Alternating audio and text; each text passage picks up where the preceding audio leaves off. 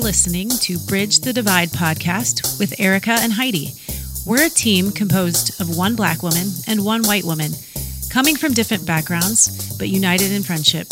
We provide a forum for discussion and action around racial repair, reconstruction, and eventually reconciliation. We are passionate advocates for treating all humanity with love and respect. We contend that hosting conversations gives us an opportunity to develop relationships and engage with our community to create joint, achievable, and long-lasting solutions together. We invite everyone to come to the table for these podcast discussions, but note that the expressed opinions and perspectives of our guests are their own.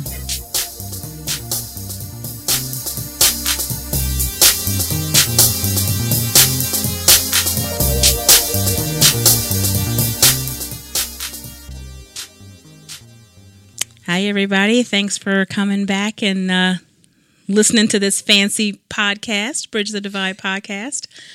We're feeling fancy because we're in season 3, we're calling it-ish. Is that what we're doing? Okay. Right. So we try to bring in some current events that are happening around our area as we do our conversations about race. And one of the things that we ran into end of last year, was some trouble inside of Greendale, Wisconsin, related to race. So I have on the Greendale homepage, they have a little description about Greendale, so I wanted to read that. Greendale, along with Greenbelt, Maryland, and Green Hills, Ohio, is one of 3 government-sponsored Greenbelt communities built as a part of the Resettlement Administration under Franklin Delano Roosevelt's administration. Greendale was chosen due to its proximity to a major city, which is Milwaukee, and had to have enough space to develop a village center for shops, community centers, and offices. Homes would be built around the center for ease of walking.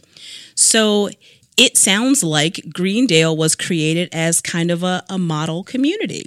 And we have some guests with us on the podcast today. We have Deania and Shanice, who are residents of Greendale. Hi, ladies. Yes, we are here. Thank you for joining us. Deania, can you tell me just a little bit of your story and maybe how you made your way to Greendale? I'm sure. I was born and raised in Milwaukee, Wisconsin, and education was always pretty much important in our family, but the areas we lived in, the schools weren't so great, so we were usually bussed out with the 220 program, mm-hmm. which I think they since have discontinued, so that we could get a good education. But then, we would go back to our homes, which was predominantly black. So it was a little bit of a change because you're with all black people in your neighborhood, and then you're going to school with predominantly white. So I did feel like I had to wear 2 hats. So then we moved to North Carolina for a little bit after I went to college. I went to North Carolina. Then when I moved back to Wisconsin, my friends were telling me, the Milwaukee Public Schools, maybe it would not be such a great choice. So that's how I ended up in Greendale, because when I looked up the school district, they did really well. They scored very high. I did notice that it wasn't as diverse as I would have liked, but I did want my daughter to receive the best education that she could. It also is pretty close to Milwaukee and surrounding cities, mm-hmm. so I thought it might be a good fit for us. Okay. And so, Shanice, can you tell me a little bit about yourself, what grade you're in now, and maybe how you've felt these 16, 17 years growing up in Greendale and going to school there? Yes. So a little bit about me is I am on the swim team. I'm on the track team. I'm still in Girl Scouts. I lifeguard and teach swim classes at Franklin through Park and Rec. And I really like to be involved in the community as much as I can. And living in Greendale was was great in the beginning until that incident did happen. But I had a lot of friends, and I liked all my classes, and I got along with pretty much everybody, and I liked my teachers. So I had a really good experience living in Greendale up until my 11th grade year, when I experienced a lot of racism for the first time. So that kind of changed my view on how I looked at Greendale and especially the administration. Mm-hmm. So, yeah. You want to go ahead and tell either you or your mom, either one, go ahead and tell us what occurred in Greendale last year. All right. So it was kind of the beginning of the school year in September. So my daughter had been in school only like a week, and then she came home and said that somebody called her the N-word. And I said, "Do you know who the person was?" And she said, "No, she's new to the school." Mm-hmm. So I sent an email and said I want to meet with administration to see what they were going to do about this. Because we did have a couple incidents the year before that had something to do with racism. So I just wanted to see how the school was going to be handling it. So I met with the principal, the vice principal. My daughter came. We talked about this, and I just kind of said, well, what are you guys going to do? Because if you don't do something, I feel like this person is going to continue to do it, or other kids are going to feel free to say words like that. And what is the policy when somebody used that kind of language? And they said, well, it's up to suspension. However, we use progressive discipline. We called the mom and talked to her. And I said, the mom probably taught her that word, so I don't know if that's really enough. And they said, well, if it happened again, let us know. Okay.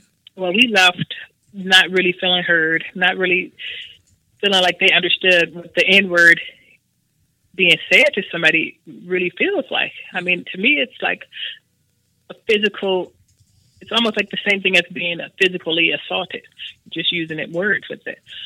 And I just didn't feel like they had enough harshness, so people wouldn't want to say it again. Well, lo and behold, 2 days later, the girl said it again to my daughter.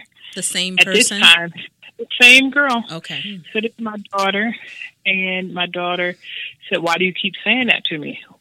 Why are you calling me that? I don't know you. You don't know me. Why are you using that word? The teacher came out and kind of, asked what was going on, and my daughter told that teacher what happened, and he said, just go to class. Did he say I'll let administration know? Or that he'll... No, he just said go to class. He just told her to go to class. So she went to class. And then about 20, 30 minutes later, the vice principal came and told her to follow her to the office. She's thinking like, oh, she's going to just want to know what happened. Mm-hmm. So when she went to the office, the vice principal did ask her what happened, but then kind of said she was lying. A few minutes later, she comes into the office with 2 police officers. Hmm. So my daughter's, very nervous. And the principal tells my daughter, you're not getting arrested this time. And my daughter's like, arrested for what? Right. And so they commenced to interrogating her, pretty much telling her that, if somebody says something like that, you need to pretty much just put your head down and walk away. She's probably going to say it again, but you need to just walk away. Well, and I want to clarify. I want to clarify. I think I do have the video, which I will try to link. Give it to you. We saw that was on Facebook. Yeah. So we're trying to. The reason why we're a fancy podcast, we're trying to get our show notes together. So hopefully we will have links to the video. Mm-hmm. But I did want to. The video doesn't show the altercation, but I want to make sure that it was a verbal. It's Shanice verbally reacting to the female. There wasn't anything physical. There wasn't a fight. It was verbal. It was just why are you calling me that? I think the girl was making faces behind another kid, and the actual verbal didn't even last long. It was probably like 20 seconds. Hmm. And so that's why I was confused. But anyway, as the police are interrogating her, she asked to speak to me, as you will see in the video, several times, and they pretty much tell her, no, she has to talk to the police.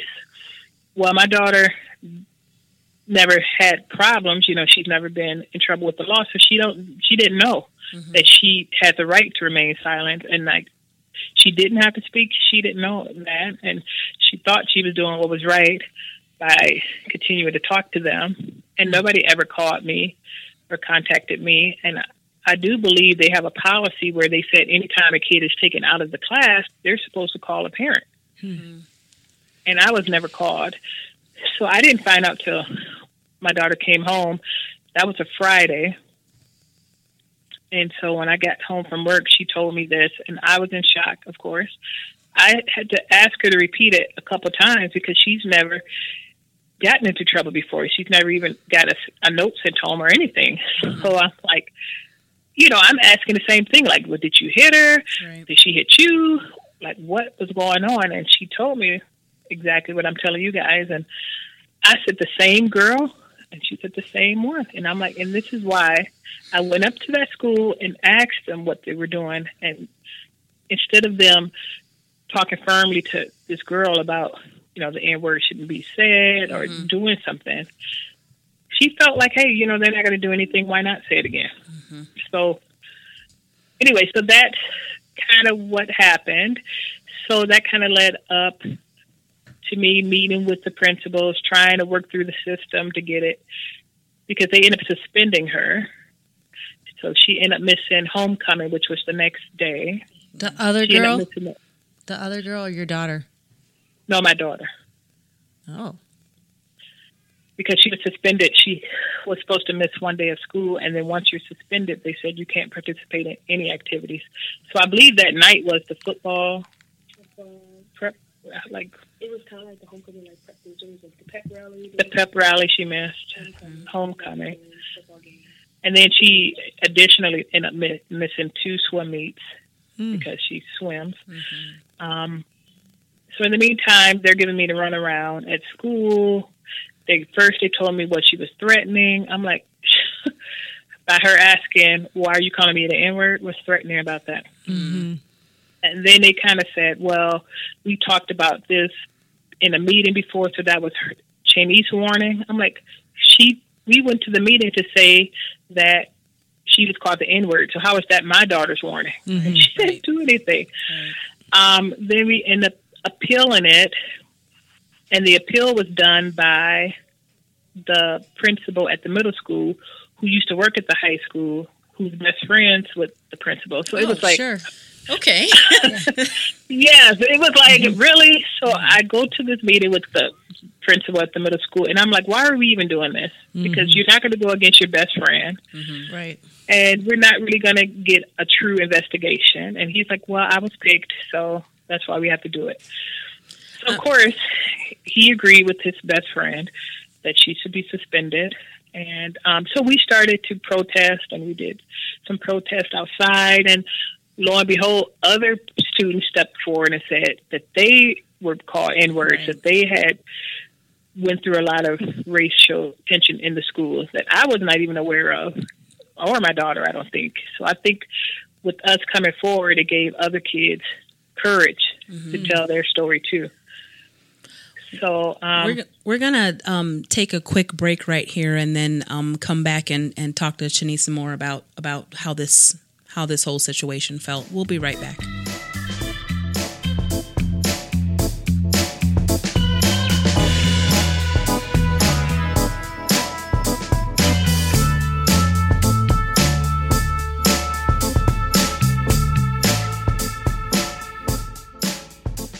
We are back talking to Deania and Shanice about their experiences in Greendale last year.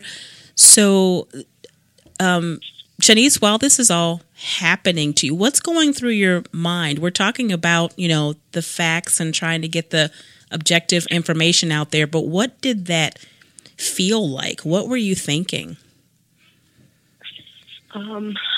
Well, when the police came in, I was very surprised and scared. So that really changed my view on how I looked at Greendale and administration as a whole, because I felt like I was in the right. And, you know, her saying she was just going to go look at the video and then come back with police officers, I was like, you know, scared, you know, and they wouldn't let me call my mom. Mm. So after everything happened, going back to school, I was scared because I didn't know if the same girl was going to keep saying it. And then, you know, I keep getting in trouble for saying, you know, why you keep saying that to me. And I lost a lot of friends over it because they didn't like how we were, you know, a couple of friends were, you know, feeling, and they didn't understand it, or they would say we were being over dramatic or whatever.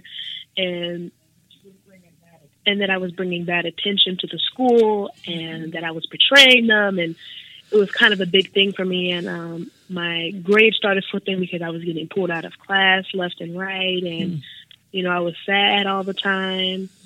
So two of my friends of color, we kind of just stuck together and tried to make the best of what we could because nobody else really understood us. And, you know, we didn't really have anybody to go to talk to at the school because administration didn't really care about us.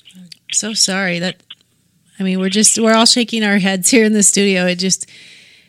We're grieving with you that you were alone. And in this day and age when people say that we're a post-racial country, which we don't think that's true, but right.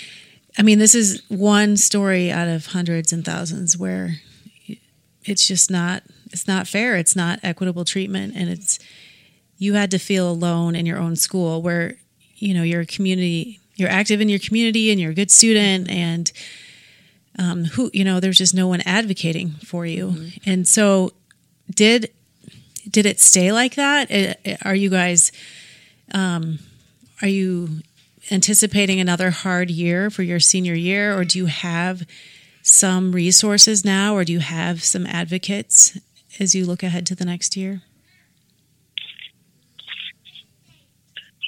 Well, we're actually, you know, thinking about, pulling her out this year just because it was difficult last year. Mm-hmm. And a couple of her friends of color graduated, so she won't have them. Mm-hmm. And, you know, it's hard for me as a parent to send my kid to a school where they're supposed to protect her and they're the ones causing the harm. Right. I guess the one thing that Shanice did do was start a club, so I'll let her talk about that. Okay. So, yes, like, as everything was going on and, you know, we were doing the protest and we were doing, we were going to, like, almost every board meeting trying to get somebody at least on our side and make a point. Me and a friend, she graduated, but we made the Black Student Alliance so that way we could, you know, kind of band together and feel safe to talk about issues where everybody understands you and, you know, you actually have somebody in the class that looks like you and, you know, we can talk about things and, you know, serious things and, you know, have fun and, you know, kind of be like a united front type of thing. So that was really good for us. And we got a poster board, a bulletin board, I mean, and we put like posters up there because we felt like there was a lack of representation. So we put like Michelle Obama, we put up a couple other people up there to, you know, show that there are people of color who can do things and stuff like that. Absolutely. How is your relationship with not just administration, but teachers, guidance counselors? How are you able to talk with them to say, even if you haven't experienced the same thing, which my assumption is if the city is mostly white and the students are mostly white, that the teachers are mostly white too? Yes, we don't have any teachers of color. Oh, I think we do have one. Okay. So how do you convince them that this is an important issue, even if it's not for the 80% of the student body, that it's still important, that we all want our children to be happy and healthy and enjoying themselves and learning in high school before they have to become adults and things get harder? how do you convince them that this is an important thing, a hurtful thing for maybe not everybody, but for enough people that it should be important to them too? Right. Yeah. When the incident did take place, I did have a teacher who came out and, you know, was comforting and sent me and my mom emails and saying that, you know, you're not alone and I didn't feel like you were a threat and kind of like backing me up and everything, which was weird because you would think that the principal would listen to the teacher. You know, if he's saying I wasn't a threat and, you know, everything was going fine, I don't know why she didn't, you know, go to your staff. But he really helped me and, you know, had my back and always, you know, talked to me in the hallways and asked how things were going. And we did talk about some issues that were going on in the school, and I felt safe talking to him. Guidance counselors, kind of the same as administrators, like they just were not supportive. The counselor that I did have, Miss Matlock, she did not call me down to the office to talk about anything that was going on, you know, never sent me an email, nothing. And one of the other counselors that I talked to a lot, was just one of the people I talked to. He was not comforting really as well. So I didn't have any counselors to talk to, or the social worker never called me down to talk to me or anything. So I was really, really alone in this, you know, this time. And so, like, with staff, I did have Miss KK who helped with the Black Student Alliance, which was great. So we did have a teacher to help us with that. And we all saw this across Southeast Wisconsin. I don't know if it was a national story, but we saw it on the news. We saw some publications that had the superintendent, I believe, and maybe the principal responding in statements and in news articles. What else has happened with that? We had did the ACLU get involved? Yes, the ACLU got involved because the school refused to overturn the suspension. And I just want to add with the staff, like I emailed a couple of the staff who were supposedly around during the incident. Nobody wanted to speak to me. I think they put a gag order. So like even some of the teachers who Shanice used to talk to, they kind of wasn't talking to her anymore. And when I went to her guidance counselor because her grades were slipping, you know, she's like, well, I don't want to talk about that. And I'm like, well, how could you not talk about something that is such a big part of her life right now? I mean, that's affecting her grades. And she should be able to go to the guidance counselor who she's had at that point for 3 years and be able to talk about it. So it was very concerning for me because somebody whose grades have dropped, who's not social, who's not smiling and not happy, I just was very surprised that they didn't have a counselor talk to her, that the guidance counselor felt like she couldn't talk to her, and that she really only had limited people there to have her back. But after, the media picked up, you know, us protesting and everything, and then ACLU did get involved. They wrote a formal complaint to Greendale, which took them forever to respond. I'm not sure of how many days they were supposed to have, but they went over that by like 60, which is like everything I feel like Greendale does. It's like, let's just drag it out, so hopefully she'll get tired and people will forget.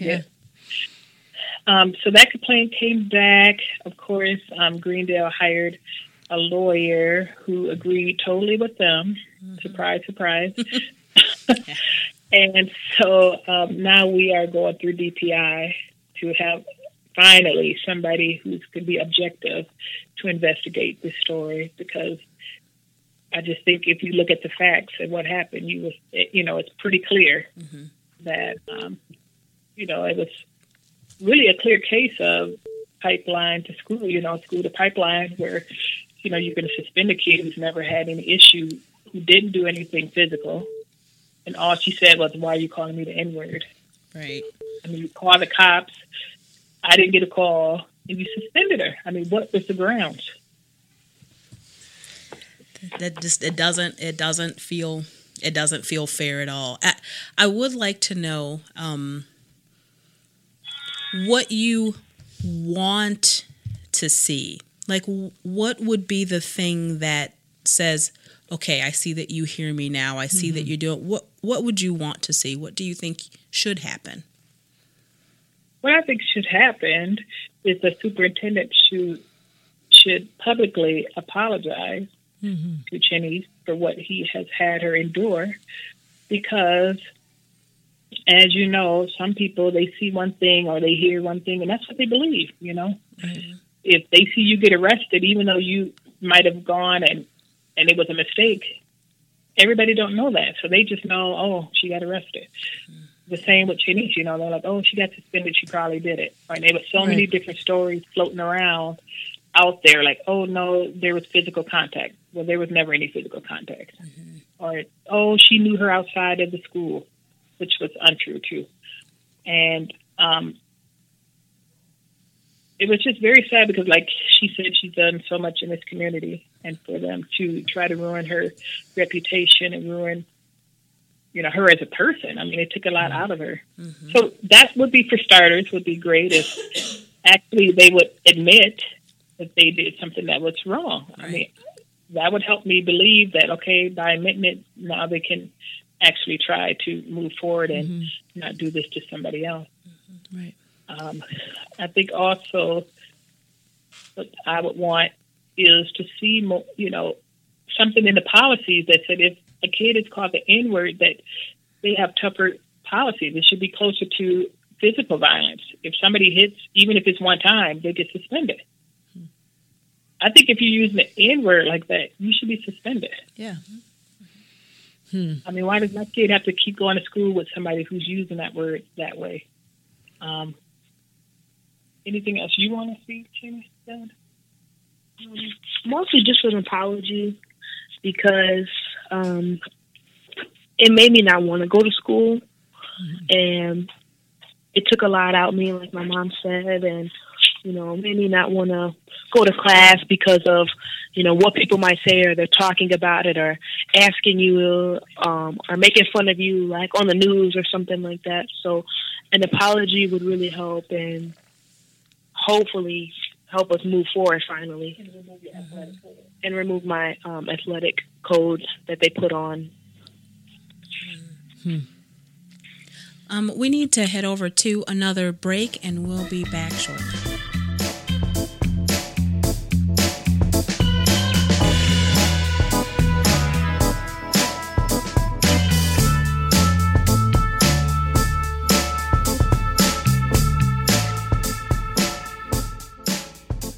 So we're back, and we're still shaking our heads.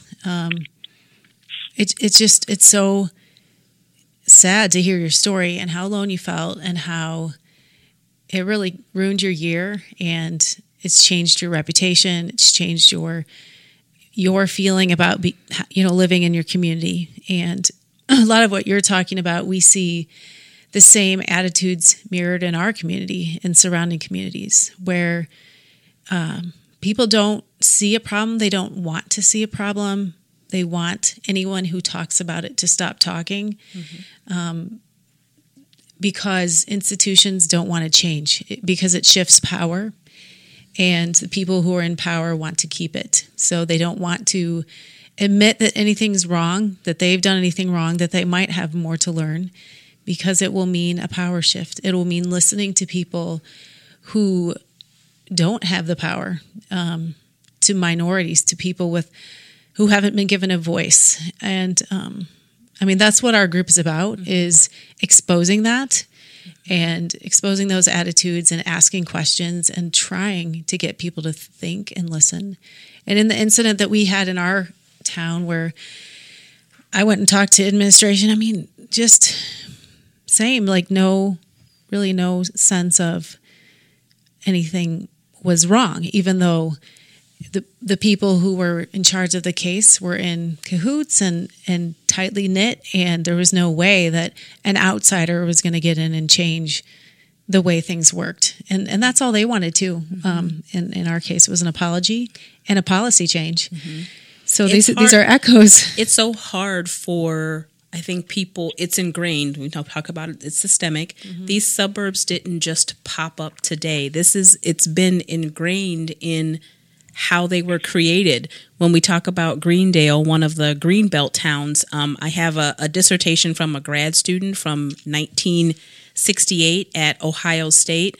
And in his research way back then, he's got a quote, "The exclusion of Negroes from the only suburban towns built in the history of public housing is tragically in line with the history of Negro exclusion from suburban America.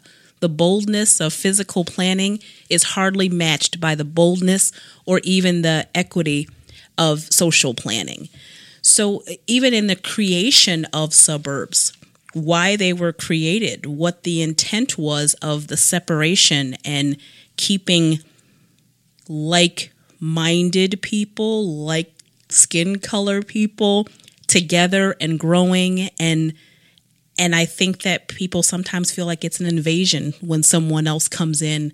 You're coming into our town and you're still living there.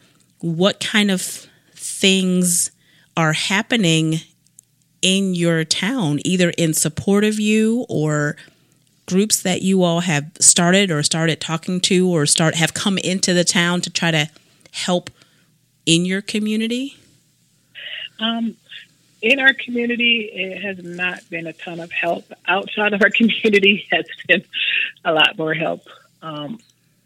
In our community, there's people who have grown up here, their parents, grandparents, great-grandparents, and they have that mindset of, we like the way it was, mm-hmm. and we don't like diversity coming in.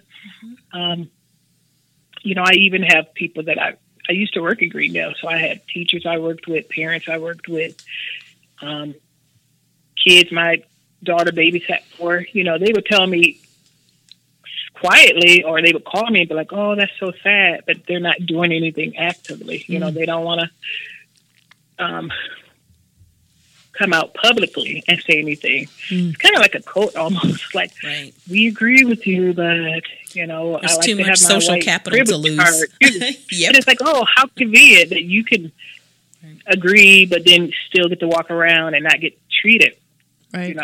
Wrongly. We don't have that privilege, right. to hide.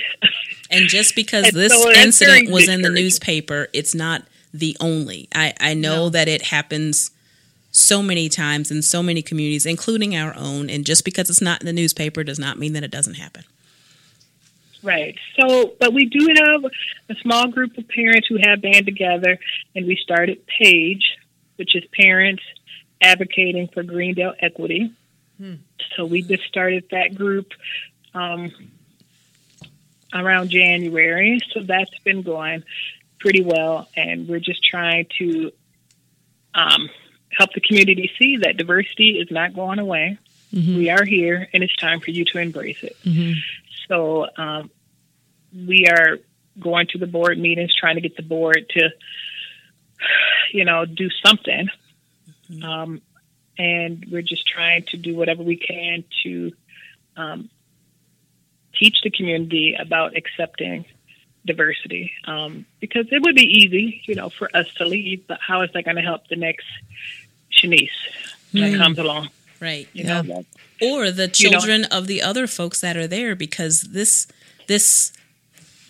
beloved community is in everybody's favor. It's not just you should do this because it will help my child and my child is the only one that needs it. It would be better for all of us.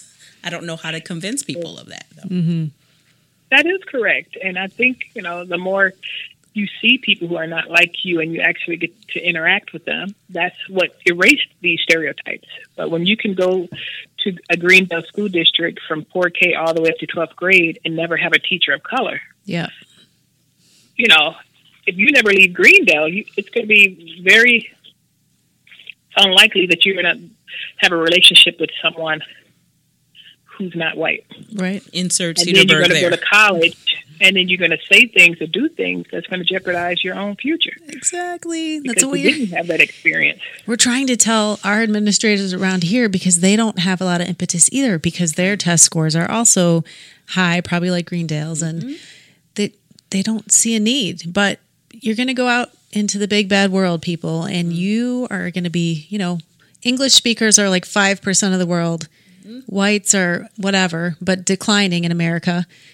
And you need to learn that you are not, the world doesn't revolve around you if you're a Caucasian person. And I can say that as a Caucasian person. Right. I'll just agree. Yes. Yes. And I guess I do want to add that, you know, because she was suspended, it affected her student athletic code of conduct. So she has a mark against her, and she's an athlete. And she only got that mark because she was suspended. And so you're still trying to get them to take that off, right? I'm sorry? You're still trying to get them to take that mark off? I'm still trying to get them to take that off. And they're still like, oh, no, you know, it doesn't go to her college. Okay, but she doesn't deserve it. Right. She didn't do anything to deserve it. And you're still it's still like a punishment for standing up for yourself. And so that's, you know, I guess that is another big thing that we are still fighting for, that she should not, even if they take off, let's say that, you know, in a great, wonderful world that the superintendent apologized to Shanice and he takes off the student code of conduct. Still, does that make her whole? Right. No. No. Right. She still has gone through so much, like that's the minimum they can do. Right. And getting people to empathize.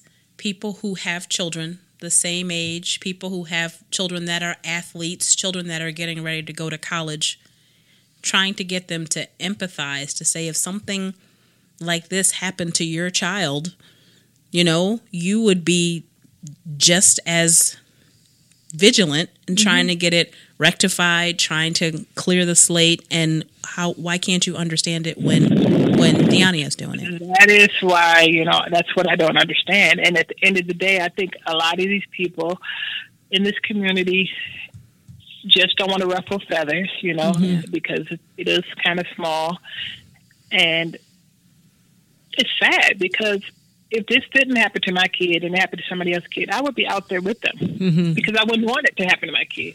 I don't think any kid should have to go through that. And if they did something like that to my child, what are they doing to other people who maybe didn't go or, you know, who just hung their heads down and didn't go to the media or didn't protest? How many other kids are being mistreated?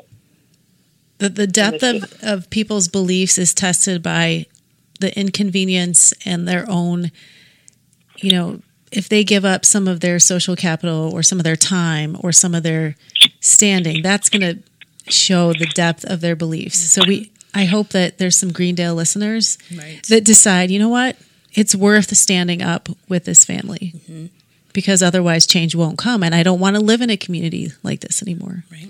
Right. And I do have on our show notes, I'm so excited when I say the show notes. On the show notes, we're going to link out. There's an article that came out this past week talking about your situation, an open letter to Greendale High School, Your Racism is Showing, by Brian, is it Potier? Potier. We'll have a link to that article out there. We will, like we said, try to link out to the body cam that shows the I was going to say interview, but I feel like interrogation of her on the school property, and try to just keep our listeners involved and try to support you all as you try to work through this. I really appreciate that. I did share that open letter to the superintendent that Brian wrote, and his response was, how does somebody in Central America knows about racism in Greendale? So this is the type of person we're dealing with. He could play the. I was just direct response, and I was just like, once again, shocked. Like, this is who Greendale wants to represent in school. But you know, I think that people forget too that white people who live in the suburbs have the choice to not pay attention, not get involved, not to see. to miss it, to not understand it. They have that option, and it doesn't change their world at all. Mm-hmm. You can very right. easily sit in the suburb and just not see, and it's fine. It doesn't change your life. It doesn't make anything more difficult for you.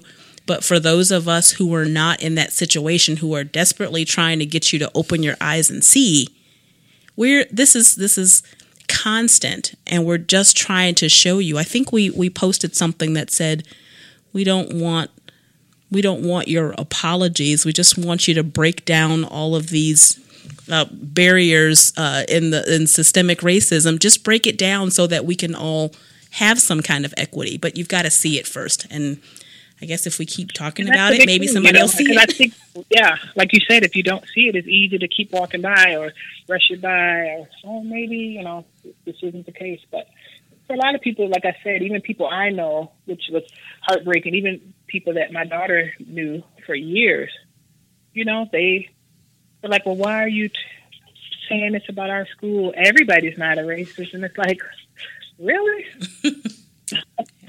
We're not saying everyone is a racist, but in this situation, she was treated unfairly. Right. Absolutely. And if you tolerate it, it's not going to change. Not you, but mm-hmm. the administration. Right. So is there anything that we can do to support you besides share your story? I think this is definitely helping. It's sharing the story so that the district knows that, this is not going to go away. And they need to face it, and they need to actually do something about it. And I'm hoping that, like you said, other people in Greendale will have the courage to say, I am going to stand up. I am going to ask what's going on. Maybe they'll look into joining PAGE. And I think this is happening in a lot of suburban areas. I heard Shorewood had something like this today. Mm-hmm. So unfortunately, it seems like it's an issue that it's affecting a lot of African Americans or people of color in these suburban areas. Mm-hmm. And we have to continue to fight, because my daughter deserves a great education too. That she does. And we wish you a good senior year, Shanice, one that's healthier and lots of swimming, lots of running.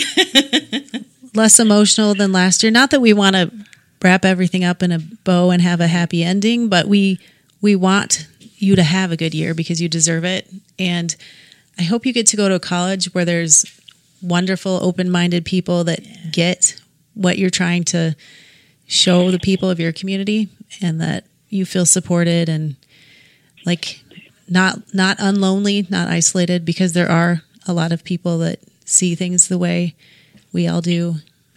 There's just not a lot of them in the suburbs that are willing to stand up and say that. So, we'll be sharing your story on our podcast soon, and we'll stay in touch with you guys. Thank you so much for joining us. We appreciate it. We appreciate it too. Thank you so much. Mm-hmm. Thanks for listening. We welcome your feedback, suggestions, and any program ideas. Spoken word artist Propaganda states, we need to consider the waters we swim in. Maybe it's not toxic to me, but it's toxic to my neighbor. And if it's toxic to my neighbor, it's probably toxic to me too. Let's breathe better water. Contact us on our website at www.bridgethedivide.life. You can email us info@bridgethedivide.life. Or reach us on social media. Facebook is Bridge the Divide Community, and on Instagram, it's Bridge the Divide Podcast.